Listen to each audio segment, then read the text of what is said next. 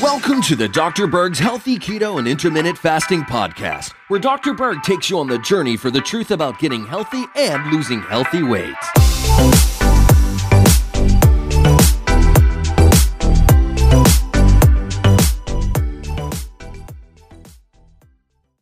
Now, I think we all know um, that exercise does help you live longer. But the question is why? That's what I want to dig into today. So, endurance running, okay, it's in our genetics. Uh, number one, acquiring food.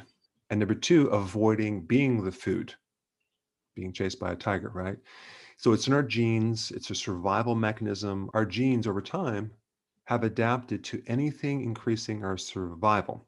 Okay, so when you exercise, all sorts of really cool things happen. Well, let's first look at the number one cause of death on this planet it's cardiovascular disease. So anything done to improve cardiovascular health would extend your life. Now, there's a very interesting study, I'll put the link down below, that, that compared two things uh, people that did physical activity versus inactivity. Okay. And they also looked at all cause mortality.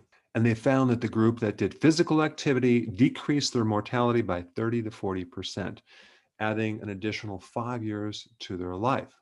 So that's pretty cool. But why? Well, there's five reasons. Number one, when you exercise, you increase oxygen.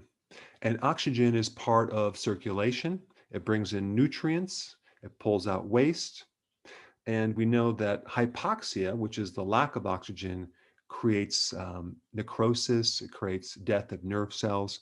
And so the more oxygen, the better the tissues are going to survive. All right, number two, physical activity decreases inflammation.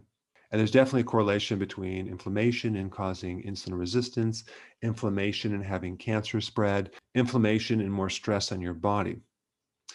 Number three, increasing parasympathetics. Now, what is the parasympathetics?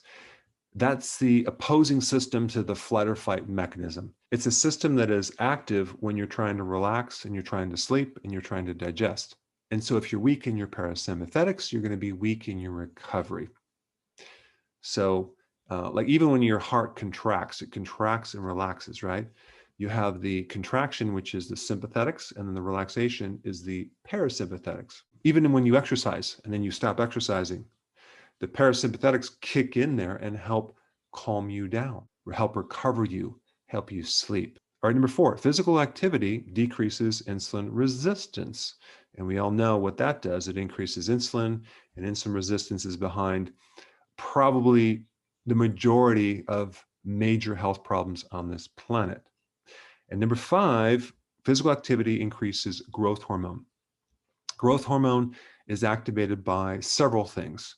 One would be fasting, another one is actually a, consuming a moderate amount of protein.